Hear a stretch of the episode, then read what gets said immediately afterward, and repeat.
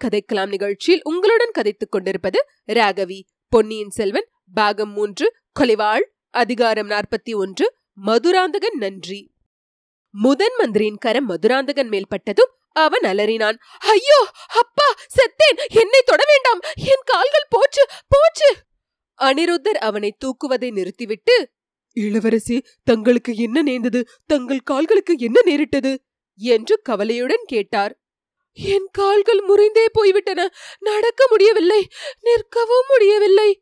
முதன் மந்திரி திரும்பி பார்த்து அடே பல்லக்கு இவ்விடம் கொண்டு வாருங்கள். என்று தம் ஆட்களுக்கு கட்டளையிட்டார். பின்னர் ஐயா இந்த விபத்து எப்படி நேர்ந்தது? தாங்கள் மழையில் தனியாக கிடக்கும் காரணம் என்ன?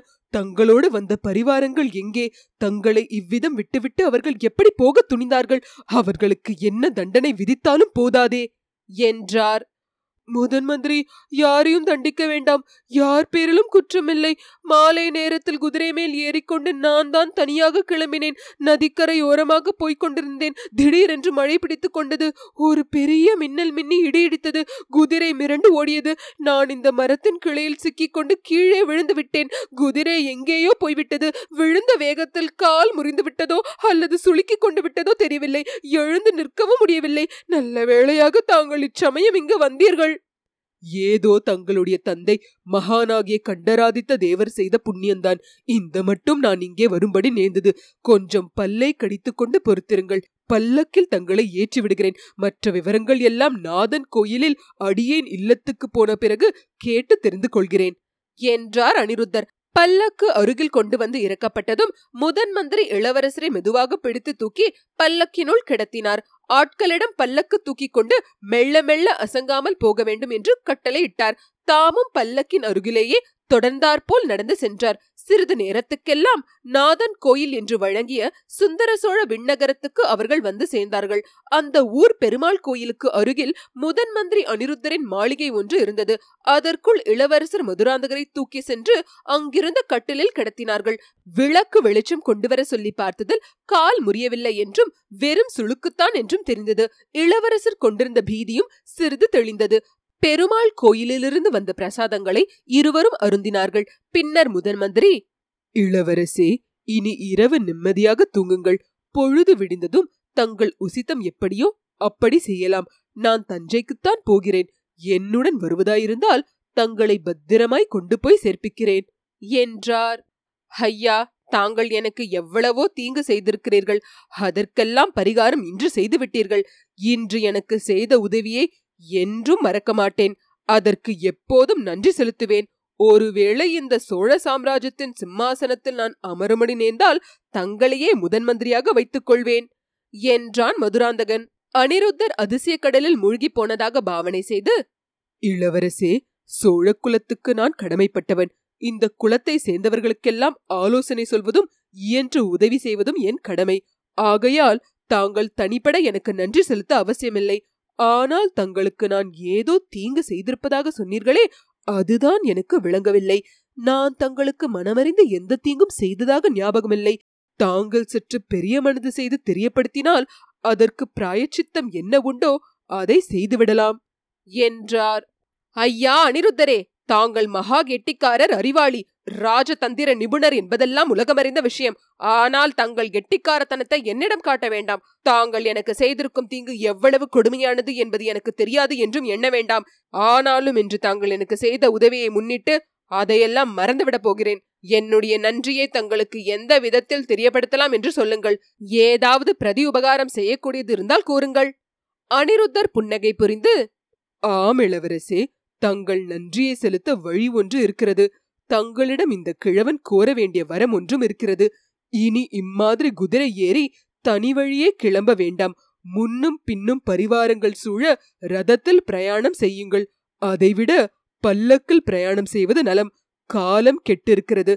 பல காரணங்களினால் மக்கள் மனக்குதிப்பு அடைந்திருக்கிறார்கள். இன்றைக்கு பழையாறையில் பார்த்தீர்களே. ஆகையால் திறந்த பல்லக்கில் பிரயாணம் செய்வதைக் காட்டிலும் மூடு பல்லக்கில் பிரயாணம் செய்வது நல்லது. பழுவூர் இளையராணியின் பல்லக்காக இருந்தால் ரொம்ப விசேஷமாக இருக்கும். யாரும் சந்தேகிக்கவே மாட்டார்கள். என்றார். மதுராந்தகன் அசந்து போனான். அவன் முகத்தில் மறுபடியும் பயத்தின் அறிகுறி காணப்பட்டது. சற்று பொறுத்து சமாளித்துக் கொண்டு முதன் மந்திரி என்ன வார்த்தை சொன்னீர்? பழுவூர் இளையராணியின் மூடு பல்லக்கில் என்னை பிரயாணம் செய்ய சொல்வதன் கருத்து என்ன? என்னை அவமானப்படுத்துவது உமது நோக்கமா? என்றான். இளவரசே பழுவூர் ராணியின் பல்லக்கில் பிரயாணம் செய்வதை தாங்கள் அவமானமாக கருதுவதை நான் அறியேன். எப்போதிருந்து இந்த எண்ணம் தங்களுக்கு உண்டாயிற்று? முன்னேயெல்லாம் அடிக்கடி தாங்கள் அவ்விதம் போய்க் கொண்டிருப்பது வழக்கமாயிருந்ததே. கடைசியாக கடம்பூர் சம்புவரையர் மாளிகைக்கு போய் திரும்பிய பிறகு இந்த நல்ல முடிவு தங்களுக்கு வந்திருக்க வேண்டும். மதுராந்தகன் மேலும் திகில் கொண்டான். அவன் முகத்தில் பயபிராந்தியின் சாயல் பரவிற்று. முதன் மந்திரி கடம்பூர் மாளிகைக்கு நான் நான் என்று தடுமாற்றத்துடன் ஏதோ சொல்வதற்கு ஆரம்பித்தான். இளவரசே கடம்பூர் மாளிகைக்கு தாங்கள் ஆடி மாதம் பதினெட்டாம் பெருக்கன்று தனாதிகாரி பெரிய பழுவேட்டரையருடன் போயிருந்தீர்கள் அல்லவா அதைத்தான் சொல்கிறேன்.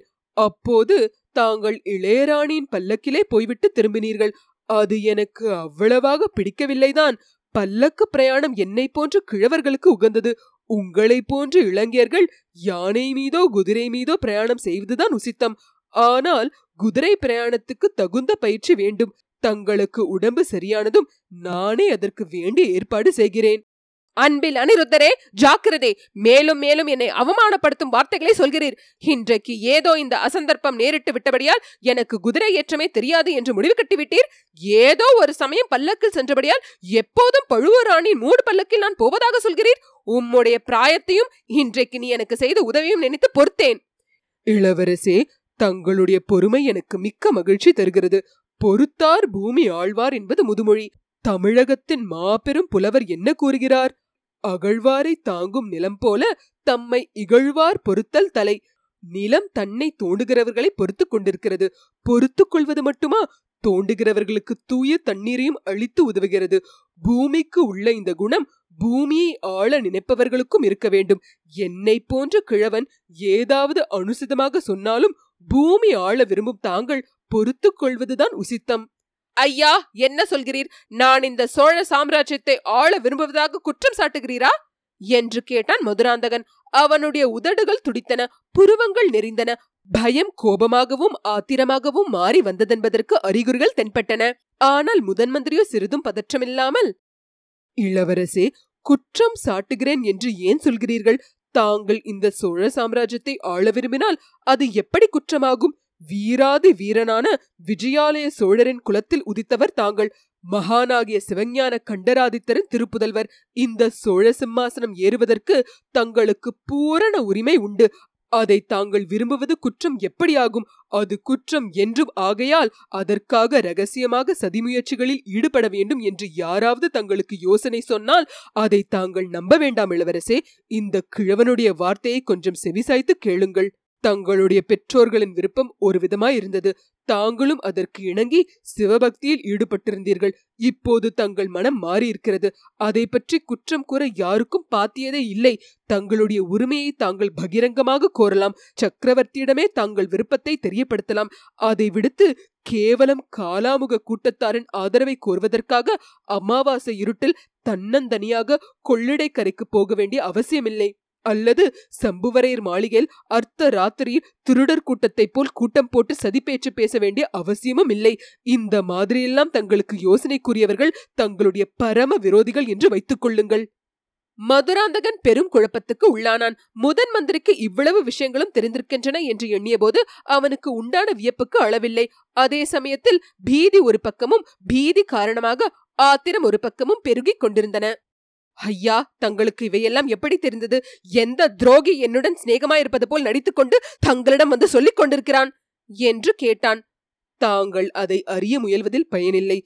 இந்த பரந்த ராஜ்யமெங்கும் எனக்கு கண்கள் இருக்கின்றன காதுகளும் இருக்கின்றன. நான் அறியாமல் எதுவும் இந்த நாட்டில் நடைபெற முடியாது. அப்படியானால் சக்கரவர்த்திக்கும் இவையெல்லாம் தெரியுமா? என்று மதுராந்தகன் கேட்டான்.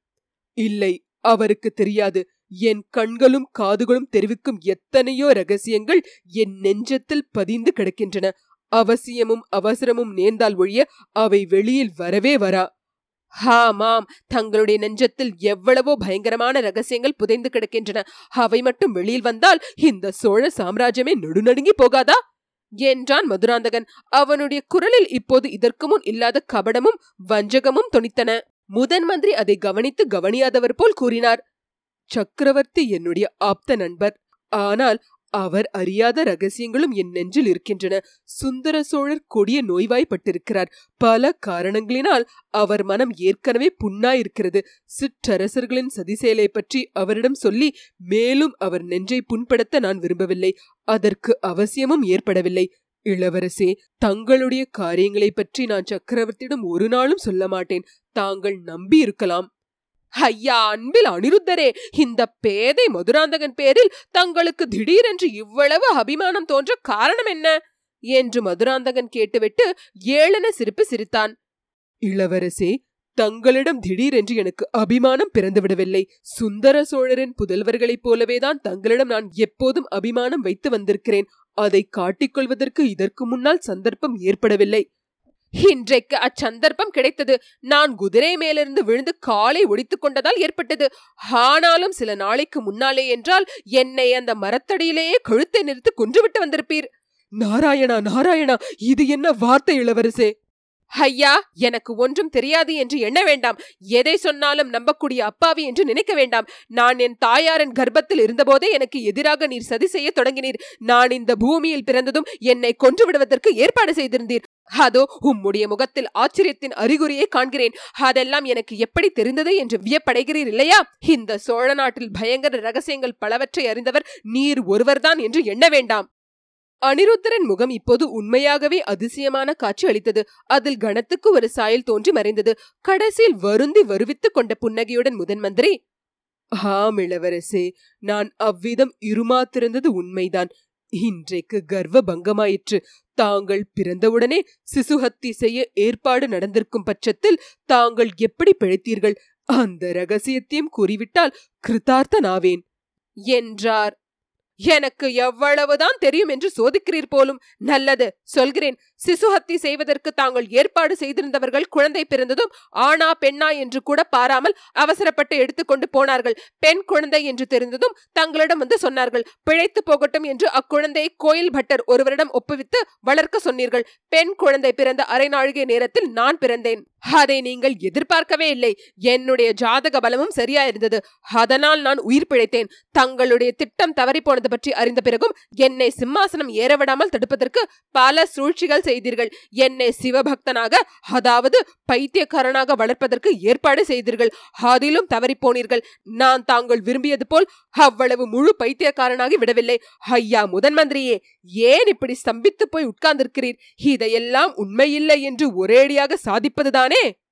முதன் மந்திரி உண்மையில் ஸ்தம்பித்து போய் தான் உட்கார்ந்திருந்தார். ஒருவாறு பேசும் சக்தியை வருவித்துக் கொண்டு இளவரசே தங்களுக்கு இவ்வளவெல்லாம் விவரங்கள் தெரிந்திருக்கும் போது நான் இல்லை என்று சாதித்து பார்ப்பதில் என்ன பயன்? என்றார்.